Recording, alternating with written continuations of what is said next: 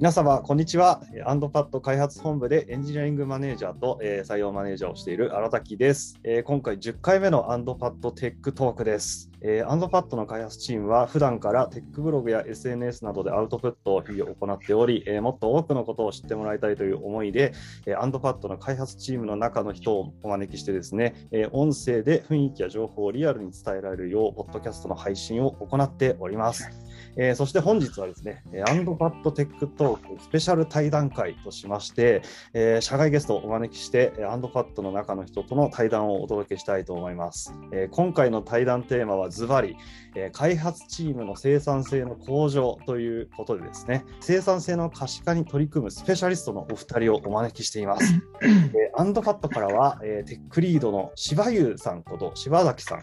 えー、対談相手は、えー、GMO ペパボ株式会社のデータエンジニア、うずらさんこと近藤内夫さんをお呼びしています。えー、柴優さんとうずらさんの対談は前編後編の2回に分けて配信させていただきます、えー、前編ではモデレーターに人事の中野さんを加え開発チームの生産性の可視化に興味を持った理由というテーマで話したいと思います。それでは前編をお聞きください。中野さんよろしくお願いします。よろしくお願いします。それでは早速近藤さんの自己紹介からお願いいたします。えっ、と近藤内夫ですなんかまあインターネットではうずらと呼ばれてるんで、今日はうずらで通していこうかと思います。えっと、現在、GM ペパボー株式会社の、まあ、で技術基盤チーム兼データ基盤チームということで、まあ、直近は主にデータ基盤のエンジニアリングをしています。はい。で、まあ、データエンジニアというのは、まあ、2019年からデータチームをやってるんですけど、まあ、チームの立ち上げを行ったり、まあ、スクラムマスター的なことをしたり、まあ、データエンジニアリング自体もそうですけど、組織的なところもやっていったりする感じです。はい。えー、好きなアプリはデュオリンゴです。はい。よろしくお願いします。はい、よろしくお願いします。あのうずらさんというところで、ちなみにこのうずらというですね、ニックネームというかハンドルネームっていうのは、なんか由来ってのはあるんですか？気になります、ね、特に何もほぼないような感じなんですけど、高校生の時にハテナを始めようと思って、はい、はい、まあだから20年前か、20年前。確かに。ハテナ登録しようとした時に ID を適当に「う」で始まる動物から取ったという、それだけ。えー、はい、それでそれがいつも、それがいつまでも使っている。すごい。そして今日までうずらさんのままなんですね。すごい。ありがとうございます。はい。じゃあ、うずらさんと本日はあのお呼びさせていただきます。よろしくお願いします。はい、お願いします。では、柴崎さん、自己紹介お願いします。はい、えー、株式会社 ANDPAD の柴崎と申します。インターネット上では、えー、柴優という、えー、ハンドルネームでずっと活動しています。で、えー、僕は ANDPAD に2021年の10月ぐらいに入社して、今4ヶ月ぐらいっていう感じで、えっと、前職は株式会社はてなというところで、まあ、ずっと前職から、えー、開発チームの生産性向上とか、ものをやってきて、えー、現職、 ANDPAD に入ってからも、えー、そういうことしています。で、今はアカウント基盤チームというところに所属して、えっ、ー、と、認証基盤の作り直しをやったりとか、あとテックリードというロールで今言っている開発生産性の向上だったりとか、そういうところにも、えー、取り組んでいます。えー、趣味は、えー、漫画を読むことで、えっと、ひたすら Kindle で、えー、漫画を描い続け、子育ての間 合間に漫画を読むというのをしています。はい、よろしくお願いします。お願いします。ちなみに柴優さんは柴優歴はどれぐらいなんですか？えー、僕はでも、えー、10年くらいな気がします。えっとハテナに入社した時に。ハテナはハテナ ID で呼び合うんでって急に言われて、えー、そうなんだ。そうですかということで、えー、じゃあこのアイコンで、あ、アイコンっていうか、えー、ハンドルネームでみたいな感じでやっていった感じですね。えー、すごい。いいな。私もそういうの欲しいなと最近思うようになりました。なんかなかなかなんか覚えてもらいやすいじゃないですか。そうですね。でなんかしかもどこに行っても通用するんだなと思ってエンジニアの皆さんそういうのが社内だったらね秒速さんとかもいらっしゃるので、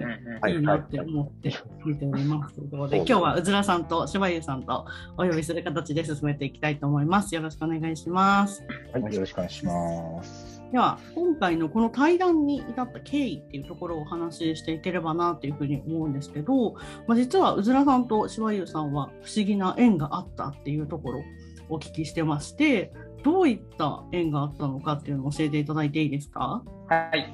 えっと、そうですね。僕自身が、えー、前職で開発の生産性の向上をやってきたというふうなことを話していたと思うんですけど、えっと、前職で生産性の、えー、定量化というか可視化をするブログっていうのを、いろいろ、ハテナの合宿で作りまして、で、ブログを書いたんですね。そうしたら、えっと、えー、うずらさんと、えっと、あと、ペパオの柴田さんが結構興味を持ってくれて、で、うずらさんがそこから、えっと、可視、生産性の可視化をさらになんか、良い可視化をしてきて、ブログを出してくるっていう 感じのことが 続きまして、で、まあ、その後、えっと、僕自身は結構可視化よりというかは、ずっと生産性をどう上げるかっていうのを考えてきたんで、生産性の活用をどうするかっていう方向にどんどんどんどん行って、逆にうずらさんはあのデータ基盤チームということで、データの可視化をどんどん良くしていって、さらに発表だったりとかしていったというのがありまして、で、なんか、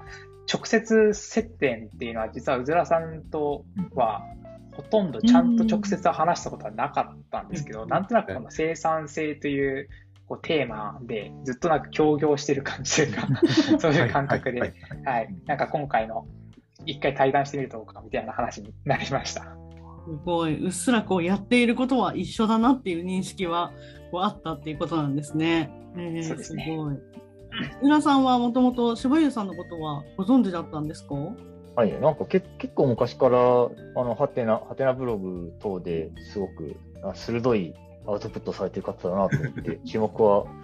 していました。で、ただ、まあ、私、今、福岡に住んでて、まあ、2013年から福岡に移住しているんですね。で、まあ、柴湯さんは、まあ、あの京都ですよね、うん、京都にずっとお住まいなので、はい、なかなか活動範囲がかぶらなかったり、まあ、あと、コミュニティ的にも、私はまあずっと、まあ、秒速さんと同じ Ruby のコミュニティでやってきたんですけど、柴湯さんは、まあ、なんかまあまた違ったコミュニティにいたりって感じで、なかなか勉強会とかもかぶらずという感じで、はい。らかというと、インターネット経由で、あの、ハテナスタをお互いにつけるとか、ハテブに縛り、今日はハテブに縛りさんがいる嬉しいとか、なんか、そんな感じの関わりというな感じでしたね。まあ、まあ、もちろんツイッター等々もつながったりはしてるんですけど、やっぱりインターネットが多くて、多分ちゃちゃんと直接話すのは、まあ、これもまあオンラインではあるんですけど、今回の打ち合わせが初めてぐらいの感じでしたね。はいじゃあこうお互いにこうエンジニアのセンサー性の可視化にすごく関心があるんだろうなというところありつつコミュニティは絶妙にかぶっていなくて唯一ハテナスターでこうつながり合っているみたいな、ね、ないですけど、そうですね。それで今年の1月6日に驚きの出来事があったっていうのを前回打ち合わせさせていただいた時に伺ったんですけどこれってどういう内容だったんですか？あそうですね、えっと、先ほどからなんかそのそれぞれが個別で活動していってブログとか発表していったっていうのはあると言ったんですけど、はい、なんか1月6日に僕がファインディチームズを使った生産性改善のブログを出したところ、うずらさんも同時にデータの可視化とかでしたっけ？のブログが公開されて、全く示し合わせてないのになぜか同日にブログを公開するっていう出来事が、はい、ありました。いいですね。いや、すごい、ものすごいシンクロ率、なんかシンクロニシティですねみたいな話ありましたよね。まあ、そのミラクルがあったおかげで、今回、この ANDPAD TECH TALK であの対談をしてみてはどうかという話になってですね、うん、あの本当に嬉しいミラクルだったなというところを思っていますね。はい。うん、うずらさんは柴優さんのブログが同日公開されたっていうのは、ご存知でしたか？あそれがなんか1月3日のものに関しては、なんかちょちょっと翌週の仕事がドタバタして準備とかもあったので、あのブログをどちょっと、まあ、エイヤと公開してそん、その後そんなにインターネットを見てなかったので、なんかちょっと遅れて、あ本当は同じ日に出しているっていうのに気づいたという感じでした。はい、へえすごい、そうなんですね。だから、なんかお声がけいただいた時も、あれ、なんか、あの、直接のきっかけはこの同日の、あの、公開のだということだけ、最初は気づかなかったですね。そうなんですね。あ、言われて気づいたという。それ、あ、本当だ、本当だ、みたいな、なんか、そんな感じでしたね。はい、なるほど、面白いですね。ありがとうございます。うん、はい、であとここからまあ生産性になぜ興味を抱いたのかっていうところも伺っていけたら面白いかなと思うんですけどそのこうなんだろうなこう興味の源泉みたいなところもこう伺っていきたいなと思っております。そうですね。僕もすごくそこ気になってまして、あじゃあ早速あの柴湯さんからお伺いしてもよろしいですか？と僕は結構、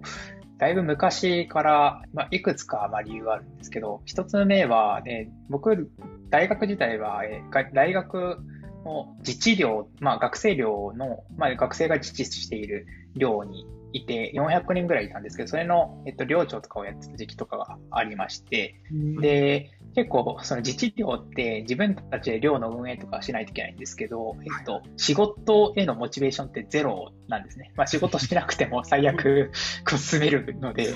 なんですけど、なので、まあ例えば、えっと、何かこの仕事お願いしますって言った次の週にその人はその会議には来なくなるっていうのは、まあじ日常茶飯事みたいな 感じで して、まあ、なんで、そのいくつかこうこういう風な仕組みにしたら人の行動変わるかなとか、そういうのをいろいろ試してみてやっていって、まあ、な何かしらこう仕組みがこう人の行動を変えるっていう経験をしまして、まあ、そこからずっと仕組みによってこう人の行動が変わるっていう風なものについて、まず興味がありました。で、まあ、それと同時に、えっと、ず昔からなんか、自分の開発ツールを良くするっていうのに、まあ、すごく楽しさを覚えていて、まあ、今 EMAX とかを魔改造したりとか、ターミナルとかを改造したりとかして、自分の開発スピードを上げるっていうのをずっとやってきたっていうのがあって、まあ、その2つが基本合わさって、カテナの新卒時代から生産性向上するために何かしらの仕組みとか構造を埋め込んで人の行動をがなんか良くなっていくみたいなことができないかなっていうのがあって、ずっと生産性だったり、まあその可視化だったり、興味を持っていたっていう感じです。ああなるほど。なんかその自治用だとこう何もしなくても普通に住み続けられるからこそなんかやりたくない場合はやらないみたいなのってなんか私もあの学生時代に あのイベントのですねなんか実行委員長かなんかをやったことがあってですね、えーまあ、全く同じ現象を痛感していて、まあ、やっぱ仕組みで自然に動いていくみたいな流れ作らないと難しいんだろうなみたいなことは本当感じてたのでまあさすがだなと思いました。まあ、実際、エンジニアリングマネージャーという仕事も似たようなことに当たっていくので、まあ、ぜひ本当、今日はいろいろ詳しくお伺いしたいなと思っています。はい。はい、では、えー続きましてですね、うずらさんはいかがだったんでしょうか？はい、あのーまあ、もともと、まあ、ちょっと結構前に所属していた会社なんですが、まあ、なかなか、あのウェブ、ウェブサービスなんですけど、なかなかレガシーな、あの、現場を経験しておりまして、はいまあ、ちょ結構言語やフレームワークが統一されて、あまり統一されてないとか、あコードレビューもしたりしなかったりとか、まあ、CI もしょっちゅう壊れたりみたいな、なんかそういう、まあ、プロダクトの周辺の足元を打つような開発や、あの、仕組み作りもしっかりやらないと、ちょっとちゃんと、はいちゃんとユーザーに価値を提供できないなっていうことを、すごい問題意識がその現場で生まれたんですね。でそうして中で、まあ、ちょっと10年ぐらい前かな。10年ぐらい前にちょうど当時、ペパボの技術責任者をしていた宮下豪介さんのブログを、まあ、見てですね、はい。なんか、なんかまあ、ペパボもまあ、それなりにレガシーなものが当時はあったので、はいまあ、そういう技術基盤をあのしっかりしていこうみたいなブログが書かれてたんですね。で、それを読んで、まあ、これだと思って、なんか、それ以来やっぱりちょっと技術基盤とかそういう改善に携わりたいなという思いがずっとあったんですね。はい。で、まあ、それが結構前の話なんですが、まあ、それで2013年にちょっと、まあ、あの、まあ、子供や家族のことやいろいろあって、福岡に移住したいなとなったことがあったんですけど、まあ、その時にピファブのお話を聞いて、まあ、あの、なんかまあ、ちょっとうまいことお互いのやりたいことがマッチしたので、あのピファボに2013年に転職して、そのタイミングで福岡に移住することになったというあの経緯があります。で、まあ、その時はずっと技術基盤チームに所属しています。はい。うーんがとうございます。なるほど。じゃあこう柴湯さんの方はこう生産性を向上させるために、まあ、指標は何かとか、まあ、そういう項目そのものに関心があってでうずらさんはその指標をどうやって計測して可視化するかみたいなところに関心があったと。なんかまさしく無意識に協業しているとしか思えないような、お互いに必要なものを補完し合ってるようななんかエピソードだなと感じました。はい。で、そうですね。今回そう興味を抱いたっていうこともあるんですけども、なぜこう今これからもデータの可視化が必要だと思ったのでしょうか？柴湯さん。そうですね、はい。実はまあ開発チーム改善にまあ僕は基本興味があったわけなんですけど、はいまあ、その最悪別に生産性で定量化しなくても、まあ、なんとなく開発チームの改善ってまあできると思ってるんですよね。で、例えばこういう課題がチームに見つかりました。じゃあこの課題に対してこういうふうな解決策をしましょうっていうふうにしていけば、まあ別に改善自体はできますと。なんですけど、えっと、結構いろいろそのやり方に課題を3、4年くらい前からちゃんと可視化しないとなと思い始めたっていうのがありまして、はい、で、まず一つ目が、その改善が役立っているのかって、ずっと定性的な判断しかまずできなかった。なんで、なんかなんとなく不安に思いながら、まあ、なんとなく良くなってるよね、みたいな感じのことしかできなかったと。あと、まあ、提案自体が水かけ論になるっていうことが結構ありまして、自分はこの例えばこのコードレビューのやり方は自分は好みです、みたいな。はい、で、でも、その、こっちの人は、こっちの方が自分は好みです、みたいな。結局そういうふうな水かけ論になってしまう、みたいな話題があったり。あと、他にも、例えば、プロダクト機能追加の方が、えー、はい、技術負債の解消よりも、えーはい、最優先されてしまうこともあれば、逆に、こう、技術的負債が辛すぎるので、はい。えー、そっちをやりすぎちゃって価値を出せないみたいなバランスが取れないみたいな問題もあって、はい、これは何かその定量的な指標がないとこういうふうな課題っていうのはもう解決できないなと思ったので、まあ、この定量的指標を、まあ、生産性の定量的指標を、えー、探して、えー、その役立、どれくらい改善が役立ってるかとか、水かけ論とかを、まあ、定力的指標で、やっぱりデータとしてこうだよねっていうようにしたりとか、はい、あと、プロダクトの価値と、えー、技術負債みたいなものの解消を、で、その指標をもとにバランスを取っていくっていうのができないかっていうのが、えー、思いまして、そこでその4キーズっていう指標があるぞっていうことを見つけて、はい、えー、やり、それを見始めたっていう形でした。なるほど、ありがとうございます。そうですね、あの生産性については、フォーキーズの指標、本当によく話題に上がりますよね。あのうずらさんのブログでも、ですねこのキーワードを皮切りに運用について考える前段階でも、すでに有用なデータであることは実感されていたのではないかと思っています。えー、ちなみに、うずらさんにとって改めてあのデータの可視化の必要性について感じられているところはございますか？そうですね、本当になんか、しばゆさんと全く、ほぼ全く同じような問題が ベースにあって、まあ、やはりまあ技術基盤チームとしていろいろ、まあ、CI 整備したり、あの基盤導入したり、はい、まあ、レガシーコードを減らしたりとかやってきて、まあ、体感ではなよいい感じになってるような雰囲気はあるんですよ。あのまあ、実際なんか体感的にも障害が減るとか、やっぱりリリースが、はい、大きなリリースができるようになってるとかはあるんですが、はい、一方で、なんか定量的にやっぱりちゃんと測れないと、なんかどこか気持ち悪さがあるなっていうのがあって、まあ、まあ、最終的な KPI は、まあ、それこそ売上利益とかにしちゃってもいいんですけど、やっぱ間の数値がないとよくわからないなって気持ちが、まあ、結構長いこと技術基盤チームとしてあったあったにはあったんですよ。で、まあ、そうして中でやっぱここ数年は、やっぱり SRE、いわゆるサイトリアイアビリティエンジニアリングの一環で、あの稼働時間の中でどれだどれがトイレに費やされているかという時間を分析するとか、はい。まあ、あと、リーンと DevOps の科学という本で、まあ、そういった生産性の指標を測りましょうみたいな事例がね、はいはい、どんどん出てきたわけ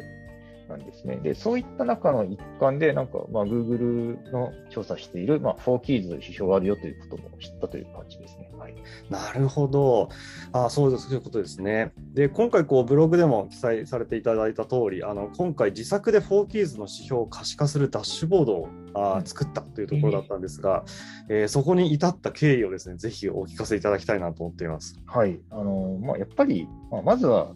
まあ、ざっくり取ってみましょうというところで、もうペパボの場合は、そもそもそれ、こういう活動する以前から、あのエンジニアとか、まあ、その他いろいろな職種の活動を GitHub エンタープライズサーバーの上にちょっと寄せていくという活動をしておりまして、はい、なので、まあ、例えば1日、1週間にこれぐらい一周が作られましたみたいなのを計測するだけでも意味があるだろうという、